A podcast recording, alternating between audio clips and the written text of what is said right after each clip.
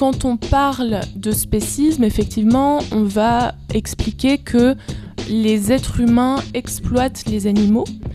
La hiérarchie, en tout cas l'opposition, elle se fait entre l'homme avec un grand H et l'animal avec un grand A, qui sont deux catégories, des catégories politiques, ce sont des constructions sociales. En fait, l'homme avec un grand H n'existe pas plus que la femme avec un grand F.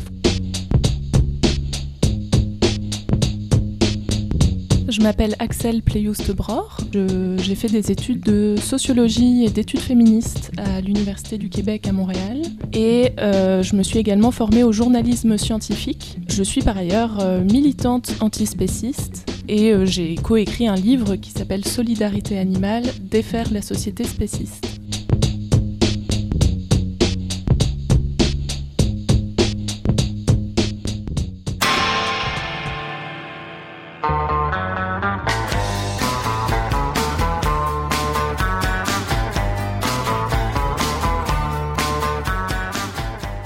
Croyez-vous en la suprématie humaine ? Pensez-vous qu'une discrimination fondée sur le critère de l'espèce et qui postule la supériorité des humains sur les autres animaux soit juste ? Et si oui, comment justifiez-vous, d'un point de vue éthique, la domination, l'oppression et l'exploitation d'êtres sensibles ? C'est une vraie question, ce sont des vraies questions. Et j'espère que cette émission nous aidera à trouver des réponses. En tout cas, cette émission nous apportera des éléments de réflexion pour sortir de l'impasse théorique, éthique et politique dans laquelle nous plonge la défense d'une société spéciste. Dans leur livre « Solidarité animale, défaire la société spéciste », Axelle Playoust-Braure et Yves Bonnardel nous emmènent sur les chemins de l'animalité. Qu'est-ce qu'un animal ? Serait-ce une figure créée de toutes pièces pour justifier l'humain, l'humanité ? Pourquoi l'animal serait-il un être vivant à qui on dénie toute subjectivité, toute individualité ? La différence entre l'homme et les autres animaux n'est-elle pas une question de degré plus que de nature ? Toute notre humanité est construite sur cette opposition entre nous, les humains, et les autres, les animaux, ceux que l'on mange pour réaffirmer notre supériorité sur Terre. Mais aujourd'hui, il ne suffit plus de mettre une majuscule à la nature ou à l'homme pour que soudainement tout devienne universel, vrai ou moral. Non, aujourd'hui on peut et on va essayer d'argumenter honnêtement au sujet de la question animale, parce que cette question est au cœur de notre soi-disant humanité. Et c'est Axelle Playoust-Braure, sociologue, co-rédactrice de La Morse, une revue en ligne contre le spécisme, et co-autrice de Solidarité animale aux éditions La Découverte. C'est donc elle que j'ai invitée pour nous parler de notre rapport aux animaux et donc à nous-mêmes.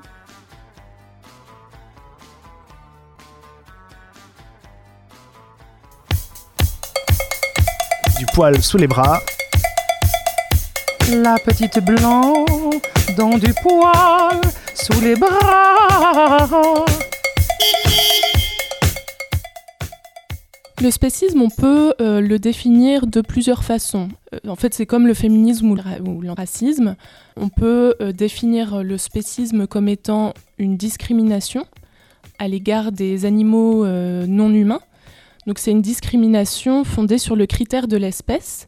De la même façon que on dit que le racisme est une discrimination fondée sur la race, ou ce qu'on entend par race, et le sexisme est une discrimination fondée sur l'appartenance de sexe ou de genre des individus.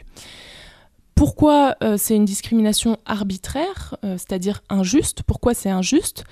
euh, C'est parce que l'espèce d'un individu euh, ne devrait pas définir la façon dont on considère cet individu euh, d'un point de vue moral et politique.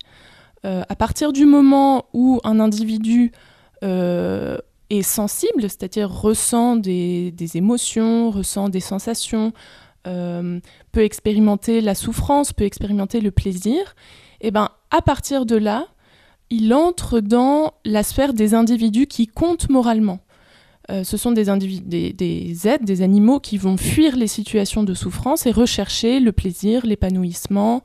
Euh, si c'est des animaux sociaux, ça, ça va être des animaux qui recherchent euh, la compagnie de leur, euh, de leur famille, de leurs amis, de leurs petits. Donc, en tant qu'individus sensibles, ils ont, euh, comme nous en fait, comme les êtres humains, ils ont euh, des intérêts à défendre. Ça peut être l'intérêt à ne pas souffrir, l'intérêt à vivre, l'intérêt à ne pas être enfermé, euh, l'intérêt à ne pas subir des, des préjudices euh, physiques ou euh, euh, tout un tas de, de, de choses qu'ils n'ont pas envie de subir. Et euh, aujourd'hui, notre société spéciste, notre société qui discrimine les animaux, euh, ne prend pas en compte les, leurs intérêts de la même façon qu'on prend en compte les intérêts des êtres humains. On va considérer que les animaux ont moins de valeur et que leurs intérêts à ne pas souffrir ou à ne pas être tués euh, peuvent être euh, moins pris en compte que les mêmes intérêts des êtres humains. Et c'est ce que va remettre en question l'antispécisme, donc le mouvement politique et, et philosophique qui remet en question la discrimination spéciste. On va, en fait, on met de l'avant que euh, on n'a pas de raison euh, justifiée de considérer que des intérêts similaires euh, entre des humains et d'autres animaux euh, euh, puissent être traités euh, différemment. À partir du, mo- du moment où, où un intérêt est similaire, eh ben, euh, l'appartenance à une race, à une espèce ou euh, à un sexe ou à toute autre caractéristique euh, euh, biologique euh, ne peut pas euh, nous permettre de discriminer euh, ces individus. Qu'est-ce qu'il y a, Lisa? T'as pas cette côtelette d'agneau? Je peux pas manger ça, je peux pas manger un pauvre petit agneau. Je mange pas de cadavre, non, je mange pas de cadavre, je mange pas de cadavre, moi, je mange pas de cadavre, je mange pas de cadavre, non, je mange pas de cadavre, je mange pas de cadavre, moi, je mange pas de cadavre. Dans le fond, on ne peut qu'être sensible à ces propos. Qu'est-ce qui différencie l'humain de l'animal? C'est quoi le propre de l'homme? À part de dominer, de maltraiter et de tuer toutes les autres espèces. Et pas sûr qu'il y ait de quoi en être fier et que ce soit un critère de choix pour dire notre supériorité. Qu'est-ce qu'être un animal ou d'être animalisé? Est-ce que c'est être tuable, comme le dit Donna Haraway? L'animal, c'est une classe sociale qui n'est pas d'ordre scientifique, mais plutôt idéologique. Et les idéologies évoluent, au gré de la science par exemple. Aujourd'hui, on sait que la plupart des animaux ont des sensations et des émotions, qu'ils ont une personnalité, des désirs. Ce sont des êtres sensibles, avec un degré de conscience. Les anglo-saxons ont un terme pour cela. Ils appellent cela la sentience. La sentience, c'est le fait de ressentir Euh, des choses, tout simplement. C'est quelque chose, c'est le fait de, de, de, de faire l'expérience de sa vie. Donc c'est le, le ressentir des choses positives et négatives, d'avoir des émotions, euh, de euh, chercher le plaisir et fuir euh, le déplaisir et la souffrance. Donc les êtres humains sont des êtres sentients. Vous et moi, on ressent des choses. Euh, on a mal quand on reçoit un coup de pied, et puis on se sent heureuse quand on retrouve des amis. Voilà, c'est, c'est, c'est, c'est euh, cette faculté euh, d'être sensible à ce qui nous arrive. Eh ben, c'est une capacité qui n'est, qui, qu'on ne retrouve pas seulement chez les êtres humains. Évidemment, on sait que d'autres animaux, et la plupart des autres animaux, sont des êtres sentients.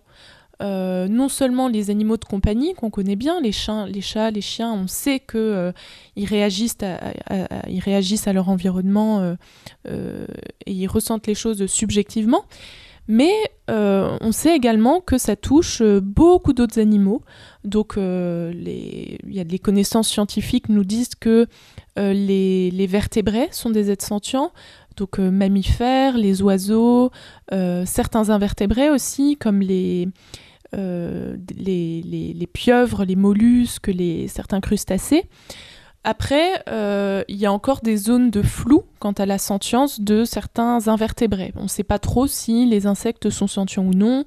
Euh, on a des éléments de preuve que euh, certains insectes sont sentients, mais euh, ça, il y a une certaine part d'ombre. Euh, et finalement, la sentience, c'est le critère d'inclusion dans l'aspect de, de, de considération morale. C'est à partir du moment où on ressent des choses que ce qu'on ressent doit être pris en compte par le reste de la société. C'est vraiment le truc de base euh, sur lequel est fondé l'antispécisme. C'est-à-dire, si on prend un verre, un caillou, euh, une, une paire de chaussures, vous pouvez les jeter contre le mur, vous pouvez marcher dessus, vous pouvez les faire écraser par un camion. Il n'y aura personne, il n'y aura pas de jeu subjectif qui va euh, dire aïe, qui va souffrir et à qui vous aurez créé du tort, parce que ce sont des objets non sentients.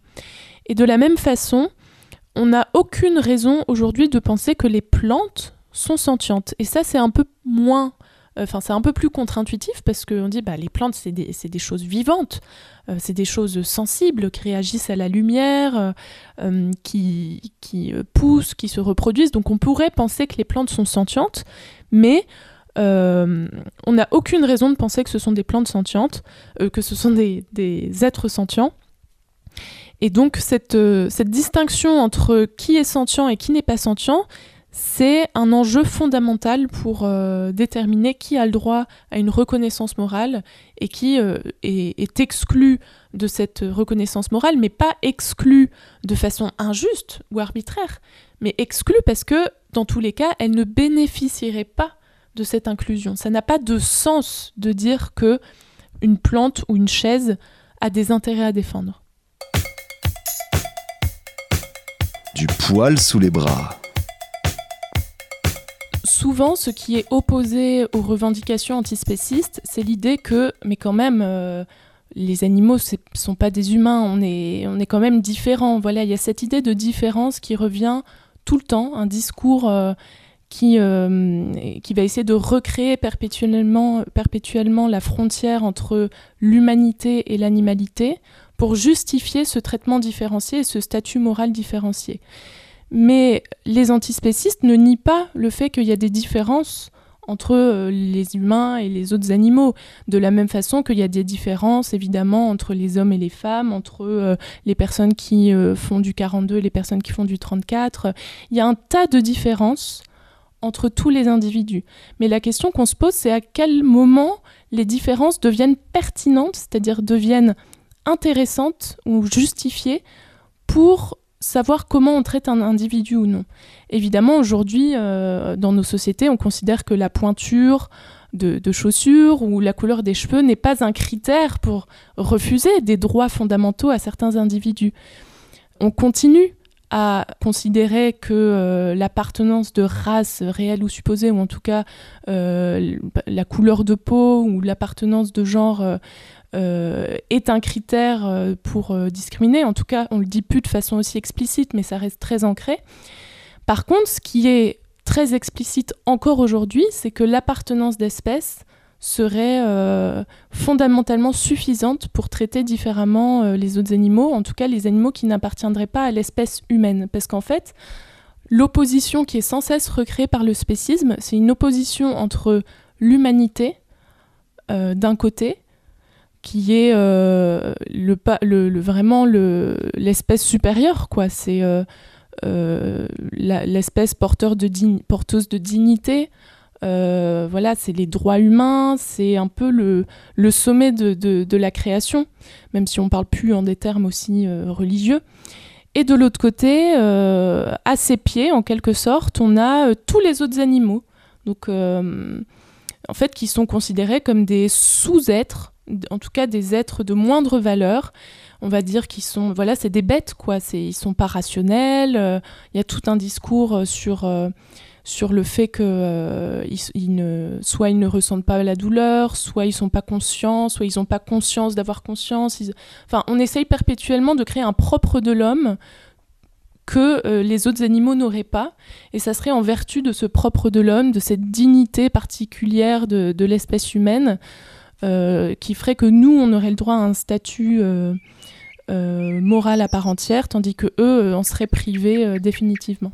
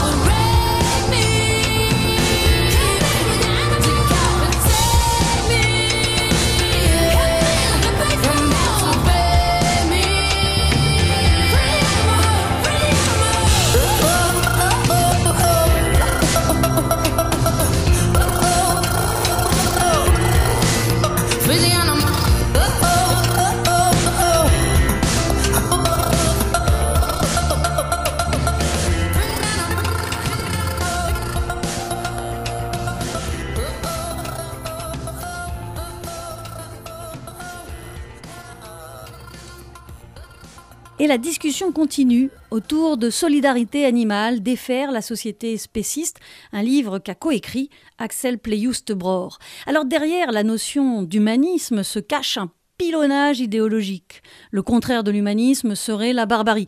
Pourtant, c'est bien notre humanisme qui mène à toutes les dérives. C'est sous couvert d'humanité qu'on discrimine. Florence Burgat dit que l'humanité prend conscience d'elle-même en se construisant contre les animaux. Les humains auraient besoin de mépriser l'animal. On ne tue pas pour manger, on mange pour pouvoir tuer. Mais alors qu'est-ce qu'un humanisme, si ce dernier n'est pas fondé sur la vulnérabilité des corps ? L'humanisme et l'humanité, c'est quelque chose qui est fondamentalement perçu comme quelque chose de positif. Les valeurs humanistes, ce sont euh, les valeurs de tolérance, euh, d'égalité, c'est le progrès scientifique. On a vraiment associé euh, l'humanisme à ce, au siècle des Lumières et à le fait de, de se, s'émanciper de, de, de la religion et de euh, poser des fondements rationnels et progressistes à nos sociétés. Et ça, évidemment, euh, l'antispécisme ne s'oppose pas à l'humanisme entendu comme un mouvement euh, de, de progrès social, évidemment. Par contre, euh, ce qu'on remet en question, c'est l'humanisme en tant que discours de supériorité humaine et de suprématisme humain.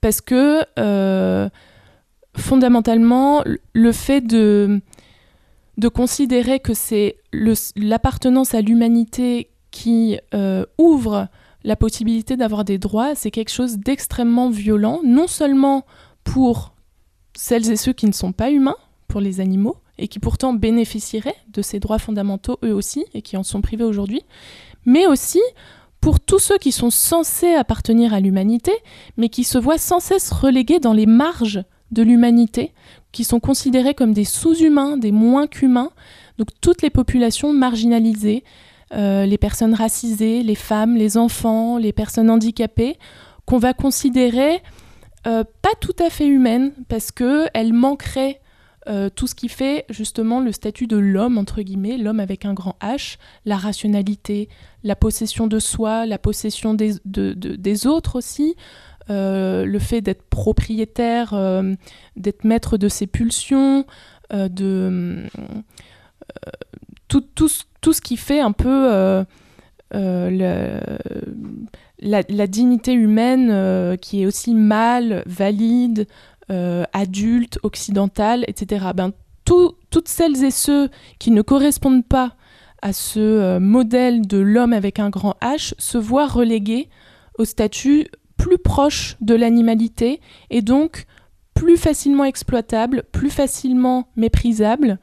Et donc cette hiérarchie euh, humanité-animalité, c'est ça qu'on remet en question, euh, non seulement pour les animaux qui en font les frais, euh, euh, mais aussi euh, pour, pour euh, celles et ceux qui se voient refuser le statut d'humanité.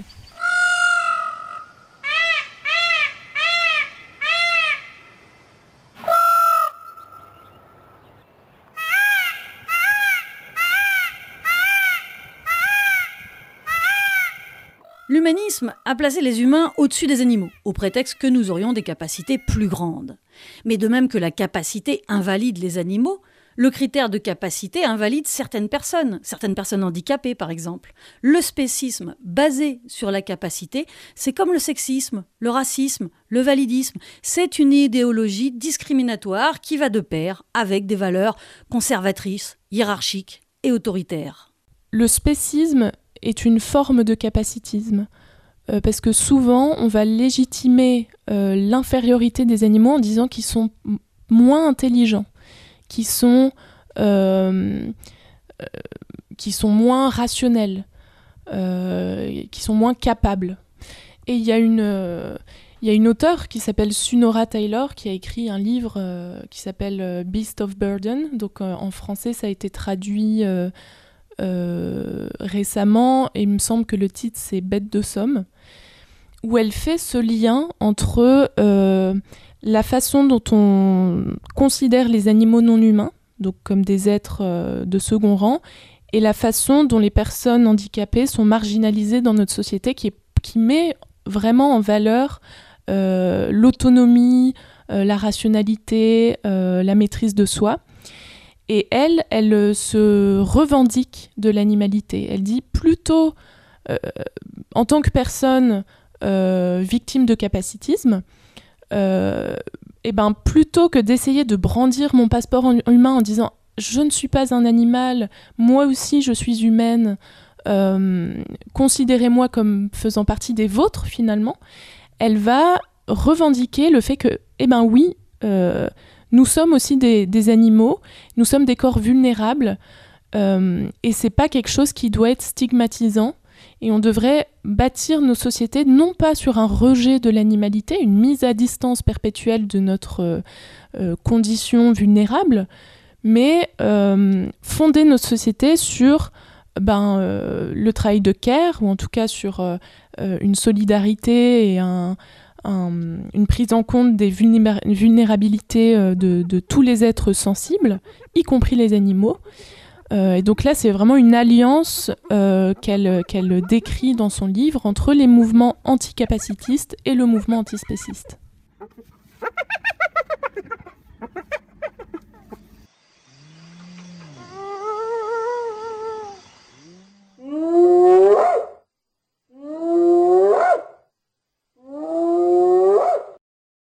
La hiérarchie des espèces n'est pas tout à fait étrangère à la hiérarchie euh, sexiste. Euh, y a vraiment une dimension viriliste dans l'exploitation animale et la consommation de viande. Il y a des féministes qui ont fait remarquer, enfin des féministes antispécistes, qui ont fait remarquer que la majorité des institutions qui exploitent les animaux, donc euh, Euh, l'élevage, la pêche, la tauromachie, euh, le, l'expérimentation animale, sont des institutions qui sont dirigées et mises en œuvre par des hommes en majorité, tandis qu'à l'inverse, les, le mouvement antispéciste est en majorité composé de femmes. Euh, souvent, les chiffres qu'on donne, c'est entre soixante, soixante-huit pour cent et quatre-vingts pour cent des militants et militantes euh, animalistes qui sont des femmes. Donc ça, ça pose question. Il euh, y a plusieurs explications qui ont été euh, soulevées pour expliquer ça. Euh, déjà, il euh, y a une sociologue qui s'appelle Emily Gar- Gardner qui a euh, fait l'hypothèse qu'il y aurait une empathie, euh, une, une empathie plus forte euh, des femmes envers les animaux du fait qu'elles verraient dans le sort subi par les animaux, euh, elles retrouveraient un peu l'exploitation qu'elles-mêmes subissent de la part euh, du patriarcat. Euh, donc le fait d'être considérées comme un corps, euh, comme quelque chose qu'on peut s'approprier, comme quelque chose... Euh, Oui, comme quelqu'un qui a moins de valeur, comme, euh, pendant, enfin, on, on a tendance à, à mettre ça euh, dans un passé euh, lointain, mais les droits des, les droits de vote des, le droit de vote des femmes, c'est quelque chose qui est extrêmement récent.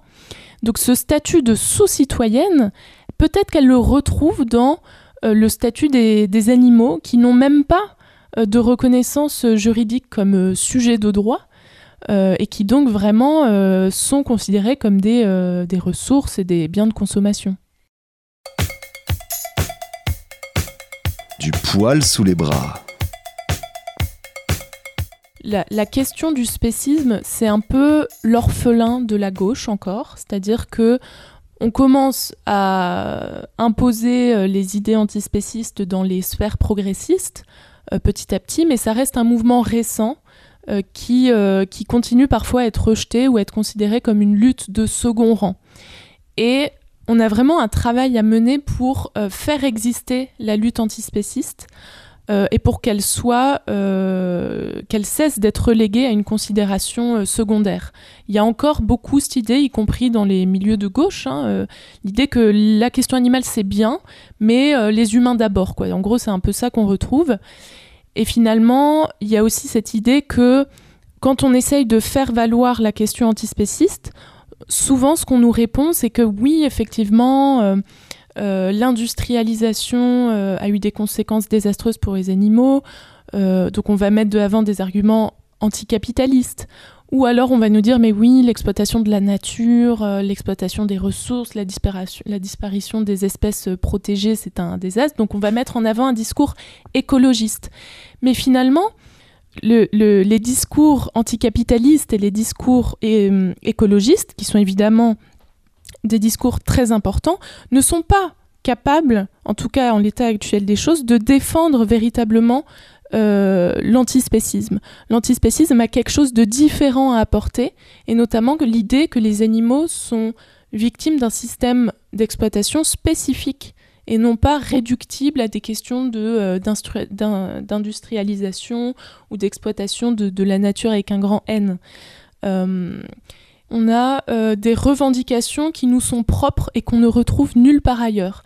Euh, les revendications du, du mouvement antispéciste, on va retrouver l'abolition de l'élevage, l'abolition de la pêche, euh, le fait de ne pas avoir le droit d'utiliser les animaux pour nous distraire ou pour gagner de l'argent. Tout ça, ce sont des revendications qu'on ne retrouve nulle part ailleurs et qui ne sont pas portées par les mouvements écologistes ou les mouvements anticapitalistes. Donc on a vraiment une place à se faire parmi les, les luttes progressistes, et c'est une place qu'on doit sans cesse négocier. Cette place ne nous est pas euh, donnée d'office. On doit batailler pour faire entendre les revendications antispécistes.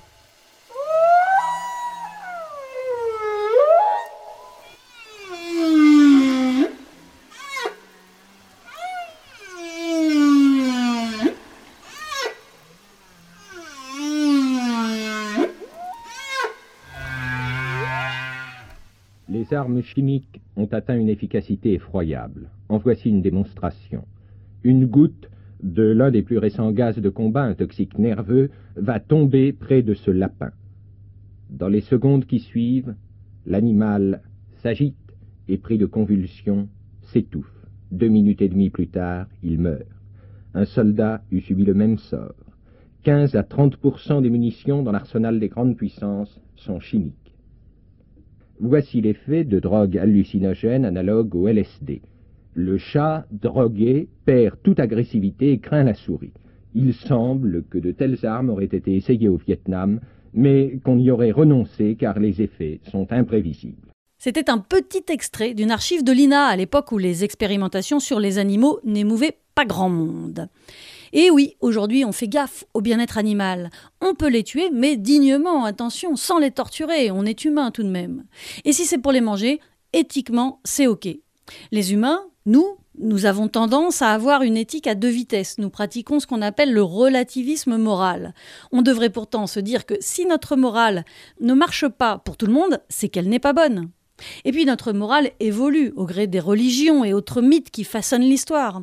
Et parmi les grands mythes, il y a bien sûr celui de la nature avec un grand N. Cette entité ordonnée et ordonnante, prescriptive et normative. Tuer des animaux, c'est normal, c'est la nature, c'est la norme. Grâce à l'argument nature, on s'affranchit de penser la réalité. Pas besoin de donner des arguments rationnels, de construire une réflexion. Pas besoin de tout ça puisque c'est la nature. La nature est très chargée idéologiquement et peut-être même... Euh... chargée d'une aura religieuse. La nature, ça reflète un ordre du monde, une sorte d'organisation euh, euh, ou d'harmonie ou d'équilibre euh, qui serait euh, toujours là et qui serait vouée à être euh, euh, respectée, euh, perpétuée et euh, une sorte d'harmonie qu'il ne faudrait pas perturber. Euh, et finalement, on, on inscrit les animaux dans cette nature avec un grand N, comme s'ils avaient une place ou un rôle à jouer. Donc c'est une vision qu'on qualifie de totalitaire dans le livre, parce que c'est, euh, c'est euh, euh, mettre les animaux dans le règne non pas de la liberté, de l'autodétermination, de l'histoire, de, euh, de, de, du progrès euh, social, mais c'est les reléguer à une sorte de d'éternel recommencement du cycle de la nature où ils auraient leur place. Euh, ça serait des, des, des automates finalement, ce seraient de simples représentants de leur espèce. On leur, on leur dénie toute individualité propre, euh, c'est-à-dire qu'un renard égale un renard, un dauphin égale un dauphin. D'ailleurs, on parle du dauphin. Il euh, euh, y a vraiment un truc massifiant. Euh, on impose aux animaux ce, cette sorte de, d'inexistence sociale. Et, euh, et c'est peut-être un discours naturaliste qu'on retrouve quand même pas mal dans les discours écologistes actuels. Et c'est une des raisons pour lesquelles le dis- le, l'écologie euh, actuellement n'est pas capable de défendre les animaux en tant qu'individus. Euh, et l'antispécisme vient bousculer un peu tout ça en disant ben, les, les animaux non humains ne sont pas, n'appartiennent pas plus au règne de la nature que euh, les humains. Et vouloir sans cesse euh, euh, ramener les animaux dans le règne de la nature, ça traduit peut-être la volonté de ne pas les inclure dans notre société, c'est-à-dire dans la sphère euh, de la politique, des droits, de la morale et de la remise en question de l'arbitraire euh, de l'exploitation qu'on leur fait, qu'on leur fait subir. Euh, moi, je pense que le fait de rejeter les animaux dans la nature, c'est aussi dire... Bah oui, euh, le, le, la chaîne alimentaire, euh, euh, y a euh, la prédation, euh, y a l'harmonie dans la nature où chacun joue son rôle. C'est, c'est, voilà, y a une magnification de, de cette construction euh, de la nature. Du poil sous les bras. Manger des animaux aujourd'hui, c'est, c'est une façon... de euh, se rassurer sur notre propre statut moral de supérieur, d'être supérieur. On a le privilège énorme, exorbitant, de consommer la chair d'un animal qui a été tué pour nous. Et ça, c'est quelque chose qui, euh, qui est devenu anodin. On perçoit ça comme, euh, on perçoit pas du tout ça comme un privilège, on perçoit ça comme un acte anodin. C'est la chose la plus normale du monde, manger des animaux. D'ailleurs, on dit pas manger des animaux, on dit euh, se faire un bon petit plat. Euh, et finalement, pourtant, ça signe euh, euh, notre statut euh, d'appartenance à l'humanité et ça recrée sans cesse le fait qu'il y a les supérieurs dont on fait partie et il y a les inférieurs. Et je pense que c'est pour ça que c'est autant subversif de décider par solidarité animale de refuser de participer à cette grande messe humaniste qui est la consommation de viande. Et c'est pour ça aussi que euh, les gens qui font le choix pour des raisons éthiques de ne pas manger des animaux et qui le revendiquent pour ces raisons morales se font autant railler, moquer, euh, se font, se, sont sans cesse sommés de se justifier. Il euh, y a vraiment une pression euh, sociale à, euh, à se conformer euh, à, à l'appartenance euh, à celles et ceux qui, qui peuvent consommer autrui. Et, euh, et c'est pour ça que le végétarisme, ça, c'est, c'est un acte de résistance politique et de solidarité que je trouve extrêmement fort et qui est, euh, qui est parfois un peu dépolitisé parce que euh, on va assimiler ça à une simple, un simple régime alimentaire. Mais c'est beaucoup plus que ça. C'est porteur d'un véritable projet politique, un projet de... De, de solidarité avec celles et ceux qu'on tue à tour de bras dans les abattoirs au quotidien. C'est un veau, c'est un veau qui voulait boire de l'eau. Oui mais l'eau, oui mais l'eau, ce n'est pas bon pour les veaux.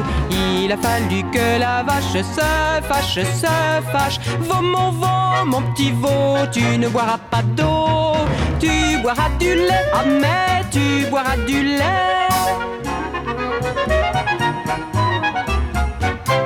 C'est un veau, c'est un veau qui voulait mettre un manteau, un manteau, un manteau. Ce n'est pas bien pour les veaux. Il a fallu que la vache se fâche, se fâche. Veau, mon veau, mon petit veau, tu n'auras pas de manteau. Tu auras ton poil pas mal, tu auras ton poil.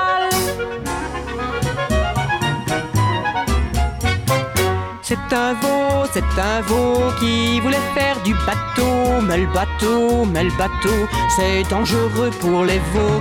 Il a fallu que la vache se fâche, se fâche. Veau, mon veau, mon petit veau, tu ne feras pas de bateau. Tu iras dans les prés brouter, tu iras dans les prés.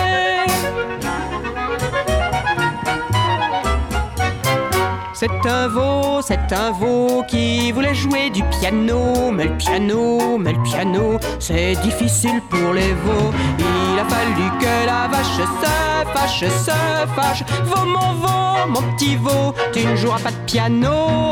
Mais tu meugleras comme moi, mais tu meugleras. Et c'était Anne Sylvestre. What else? Je crois que j'aime tout ce qu'a fait Anne Sylvestre et même ses comptines pour enfants sont incroyables de talent. Et à propos de talent, eh bien retrouvons Axelle Playoust-Braure qui plaide avec talent, justement, pour un changement de civilisation. Après tout, ne pas vouloir d'une société où règne la loi du plus fort ou du plus intelligent, eh bien c'est pas si bête. Justifier les souffrances qu'on inflige à des êtres pourvus de sensibilité, ça devient de plus en plus compliqué tout de même.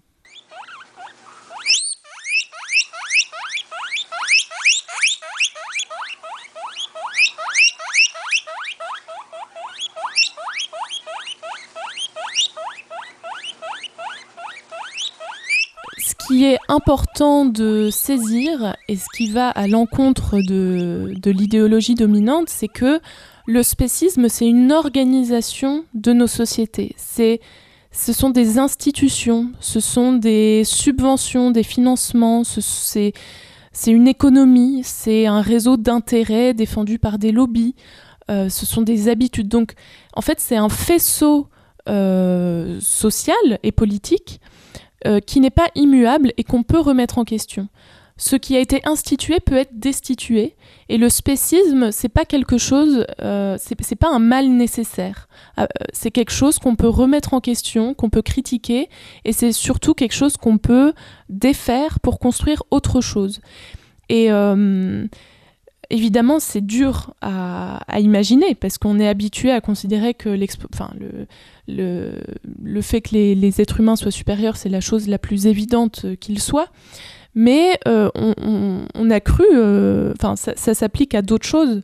L'hétérosexualité a été perçue et continue d'être perçue comme euh, euh, la chose la plus naturelle qu'il soit. Et on a une quantité de discours autour de, euh, du côté naturel de, euh, de l'union entre un homme et une femme, euh, qui serait au fondement d'une société qui fonctionne bien, qui est euh, omniprésent. Et ben, de la même façon, euh, refuser euh, de manger les animaux, euh, ça peut paraître anormal, euh, mais c'est peut-être aussi un, mouvement, un nouveau fondement de société.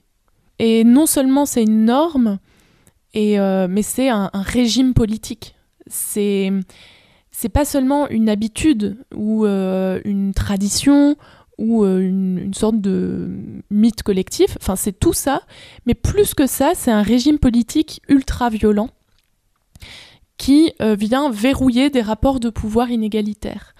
Et euh, l'idée que euh, manger des animaux ou l'idée que euh, les seules relations légitimes sont des relations hétérosexuelles, c'est, ce sont des discours qui viennent verrouiller un ordre du monde où telle catégorie sociale aurait une place euh, qui lui est due et une place qu'il ne faudrait surtout pas remettre en question. Du poil sous les bras.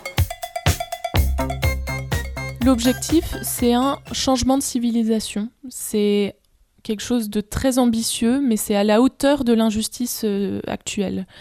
Euh, on doit réformer euh, notre société, on doit changer d'organisation euh, sociale, euh, et ça passe par l'abolition de toutes les institutions qui créent du tort aux animaux, euh, d'une façon telle qu'il se, qu'il serait euh, inacceptée si les victimes étaient humaines. On doit abolir Euh, l'élevage et la pêche qui violent les intérêts fondamentaux des animaux pour des bénéfices humains euh, euh, de moindre importance, à savoir le plaisir du palais, euh, le, le fait d'avoir un choix plus étendu euh, le midi euh, à la cafétéria ou, ou que sais-je encore. Alors, je ne veux pas nier qu'aujourd'hui, il y a des gens qui dépendent de l'exploitation animale pour leur survie économique et parfois aussi pour avoir euh, un apport nutritionnel suffisant. Mais euh, je pense que dans, dans ces cas-là, qui je pense sont des cas euh, minoritaires, en tout cas dans les sociétés euh, euh, occidentales, et ben dans ces cas-là, on devrait s'organiser collectivement, comme on le fait pour un tas d'autres sujets. On s'organise collectivement, on trouve des solutions pour que la survie de, d'un groupe ne dépende pas de l'exploitation d'un autre. Euh, donc ça passe par l'abolition d'un tas de, de, de, d'institutions. Et ça passe par une transition euh, de notre modèle euh, industriel, de notre modèle agroalimentaire, vers un modèle qui est moins violent euh, et d'ailleurs qui est moins destructeur euh, pour euh, l'environnement euh, et euh, un modèle plus juste en fait. On aura beaucoup euh, d'avantages à renoncer à l'exploitation animale, y compris euh, en termes de qualité de vie. Aussi, euh, on met souvent de, de l'avant euh, les bienfaits environnementaux et même sanitaires euh, de, du fait de renoncer à l'élevage euh, et à l'exploitation animale. Mais je veux quand même souligner que euh, renoncer à l'exploitation animale, c'est renoncer à une partie de nos privilèges d'espèce. Et que, euh, au-delà de nos intérêts à renoncer à l'exploitation animale, c'est avant tout, pour une question de justice envers les animaux, qu'il faut entamer cette transition. Et euh, on va devoir en partie renoncer ben, au fait de pouvoir euh, se divertir grâce aux animaux, au fait de pouvoir tirer des bénéfices économiques euh, des animaux, au fait de peut-être de pouvoir euh, euh, avoir des animaux à notre disposition euh, Euh, dans, dans nos villes, dans des zoos. Euh... Enfin, il y, y a un tas de pratiques qui ne seront plus autorisées, euh, qui peut-être avant nous apportaient du plaisir, mais qui vont devoir, pour des raisons de justice fondamentale, être abandonnées.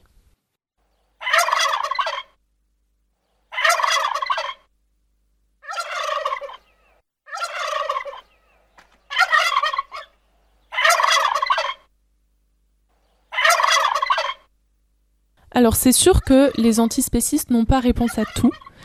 Euh, on a un projet euh, politique et, et moral très ambitieux, mais ça ne veut pas dire qu'on on, on a en tête toutes les modalités de la transition vers un monde qui serait non spéciste. Euh, c'est une question euh, qui va devoir mobiliser énormément de compétences, d'expertise et, et de ressources. Euh, la question de la transition des éleveurs euh, vers euh, des productions végétales, euh, c'est pas quelque chose qui se, qui se résout euh, en, en deux phrases. Euh, donc c'est sûr que euh, parfois le projet antispéciste peut paraître euh, complètement déconnecté euh, et euh, peut-être irréalisable. Le, le projet antispéciste peut, peut paraître très ambitieux, Euh, mais il y a une formule qu'on a mise dans la conclusion du livre qui dit euh, « L'utopique n'est pas l'irréalisable ni l'impossible, c'est le souhaitable difficile, le désirable exigeant. » Donc l'antispécisme, c'est quelque chose qui est difficile, qui est exigeant, mais c'est pas pour autant qu'il faut baisser les bras et considérer que euh, c'est, c'est trop ambitieux ou trop exigeant. Euh, c'est quelque chose qui, qui mobilise... Euh, qui va devoir mobiliser l'intelligence collective. Mais ce, ce que je veux dire finalement, c'est que euh, il y a une exigence morale à travailler sur cette question, et c'est pas parce que c'est difficile que l'exigence morale est amoindrie. Du poil sous les bras.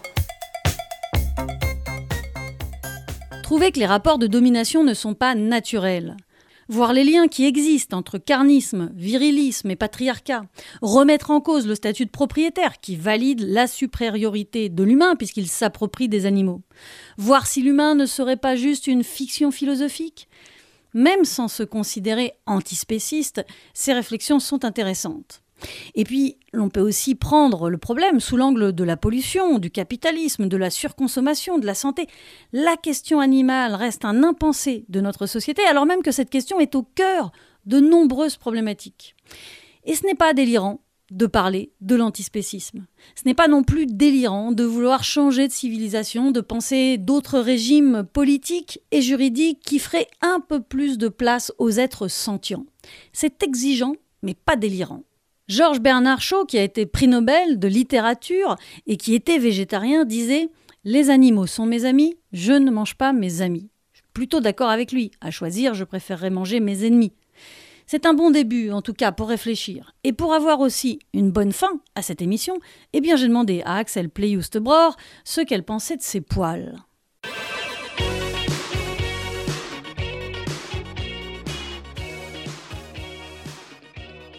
Je pense qu'on peut dire que euh, la façon dont on se rapporte à ses poils n'est pas tout à fait euh, étrangère à la façon dont on se place dans le spectre de l'animalité, est-ce qu'on pourrait, on pourrait dire ça comme ça. Euh, moi, mes poils, euh, j'ai arrêté de, de, de les enlever il y a quelques années, pour un tas de raisons, euh, pour des raisons féministes, c'est sûr, euh, mais aussi pour des raisons euh, pratiques, évidemment. Euh, le fait que, que ça soit très contraignant de, de, de se soumettre à l'injonction à la dépilation. Euh, on, d'ailleurs, j'en parlais il y a pas très, j'en parlais il y a quelques jours avec une amie euh, de, de, de, de, de, de, de notre expérience passée de l'épilation, et on était sidérés de se souvenir à quel point ça faisait mal, à quel point euh, c'était quelque chose de, qui prenait du temps, de l'argent et beaucoup de travail finalement. Petit à petit, j'apprends à les aimer, c'est-à-dire que j'ai arrêté de trouver ça moche euh, d'avoir des poils. Euh, ça a été un travail euh, euh, sur le temps long, quoi, parce que je pense qu'on apprend très rapidement à trouver ça incongru, euh, une femme poilue, à trouver ça euh, étonnant. Et d'ailleurs, euh, moi, je, je suis sidérée. Euh, on a l'impression que les femmes ne sont pas poilues. Enfin, c'est-à-dire que l'immense majorité des femmes dans la rue sont, ont les jambes absolument lisses, et on finit par croire, et même moi je finis par me demander si, si euh, elles ont eu un jour euh, des poils. Mais évidemment oui, mais euh, c'est juste que ce, c'est... les femmes s'y soumettent tellement collectivement, tellement, euh, avec tellement d'énergie et d'assiduité, que la, la, l'illusion est parfaite, quoi. On finit par euh, oublier ce que c'est euh, une femme qui n'est pas épilée. Et moi, j'aimerais voir plus de femmes euh, qui ne sont pas épilées, parce que je pense que ça nous aiderait collectivement à résister à cette injonction à la dépilation. Et c'est moi ce qui m'a aidée aussi pour arrêter de trouver ça moche. Euh, c'est de, de voir des femmes dans mon entourage qui ont arrêté de s'épiler. Euh, c'est de voir aussi un tas d'initiatives sur les réseaux sociaux, Euh, des femmes qui mettent en avant euh, bah, des corps de femmes non épilés, euh, d'une façon artistique ou non, mais en tout cas qui revendiquent euh, le fait de pouvoir se balader tra- tranquillement euh, sans être insultée ou agressée euh, à cause de ça. Donc euh, je dis pas que c'est que c'est euh, que ça a toujours été facile de pas s'épiler, et euh, mais en tout cas, euh, c'est quelque chose qui, je pense, aussi m'a aidée d'un point de vue de la construction de ma subjectivité, en fait. Le fait de, de décider de ne plus se soumettre à cette injonction, c'est aussi faire preuve d'un, d'un amour de soi, je dirais. De, de dire, bah, j'ai pas besoin de faire ci ou de faire ça, de me maquiller ou de m'enlever mes poils ou de, d'avoir un décolleté pour être légitime, et euh, voilà, je dirais que c'est un acte aussi de, de self-care, comme on dit.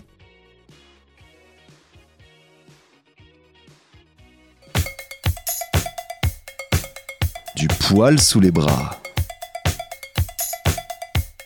Ah, nos poils, à nous les femmes, ça reste un vaste sujet. Les poils nous ramènent toujours à notre animalité.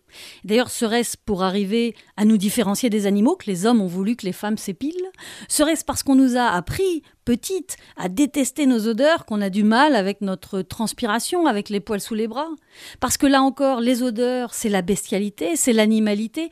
Et ça, eh bien, c'est réservé aux hommes quand ils veulent se penser sauvages. Il y aurait encore beaucoup à dire sur notre rapport aux poils et aux animaux. Alors jetez un œil à Solidarité animale aux éditions La Découverte, ça ouvre, je trouve, des chemins de pensée, des réflexions intéressantes.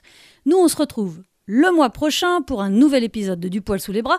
D'ici là, il y a vingt autres épisodes disponibles en podcast sur SoundCloud, bien sûr, mais aussi sur iTunes ou sur tous les sites de podcast. Vous tapez Du poil sous les bras, podcast dans votre moteur de recherche et vous trouverez. Et puis n'hésitez pas à partager parce que moi, cette émission, je la fais pour ça, je la fais pour vous, pour la partager avec vous, pour que vous ayez envie, j'espère, de la partager avec d'autres. Qu'est-ce qu'il y a, Lisa? T'as pas cette côtelette d'agneau? Je peux pas manger ça, je peux pas manger un pauvre petit agneau. Je mange pas de cadavre, non, je mange pas de cadavre, je mange pas de cadavre, moi, je mange pas de cadavre, je mange pas de cadavre, non, je mange pas de cadavre, je mange pas de cadavre, moi, je mange pas de cadavre.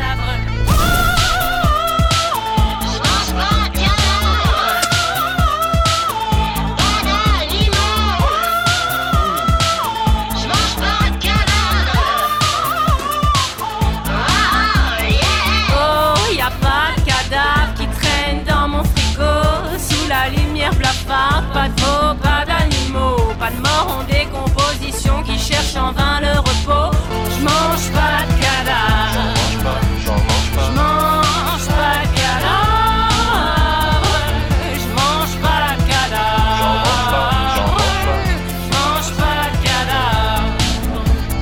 Oh, je mange pas de cadavre, je veux pas de sang sur les mains, le sang des animaux et le sang des humains. Toi qui te dis écolo pour ton steak et ton boursin, combien de gosses on a privé d'eau pour engraisser ton bovin. Donc je ne bois pas de sang, je ne suis pas un vampire.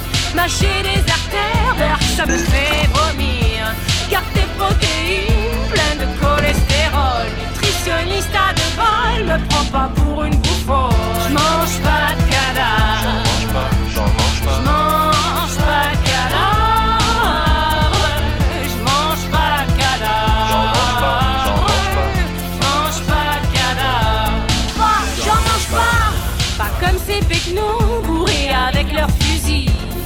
Sur tout ce qui bouge entre copains le samedi. Ne balade pas en forêt, les troupes elles sont de sortie. Ils vont te plomber le cul s'ils entendent le moindre bruit. Je mange pas de cadavre, j'en mange pas, j'en mange pas, je mange pas de cadavre, je mange pas de cadavre, je mange pas de cadavre. Lisa chérie, tu veux dire que tu mangeras plus jamais d'animaux de ta vie? Et du bacon, non, du jambon, non, des côtes de porc. Papa, tout ça, ça provient du même animal. Du poil sous les bras.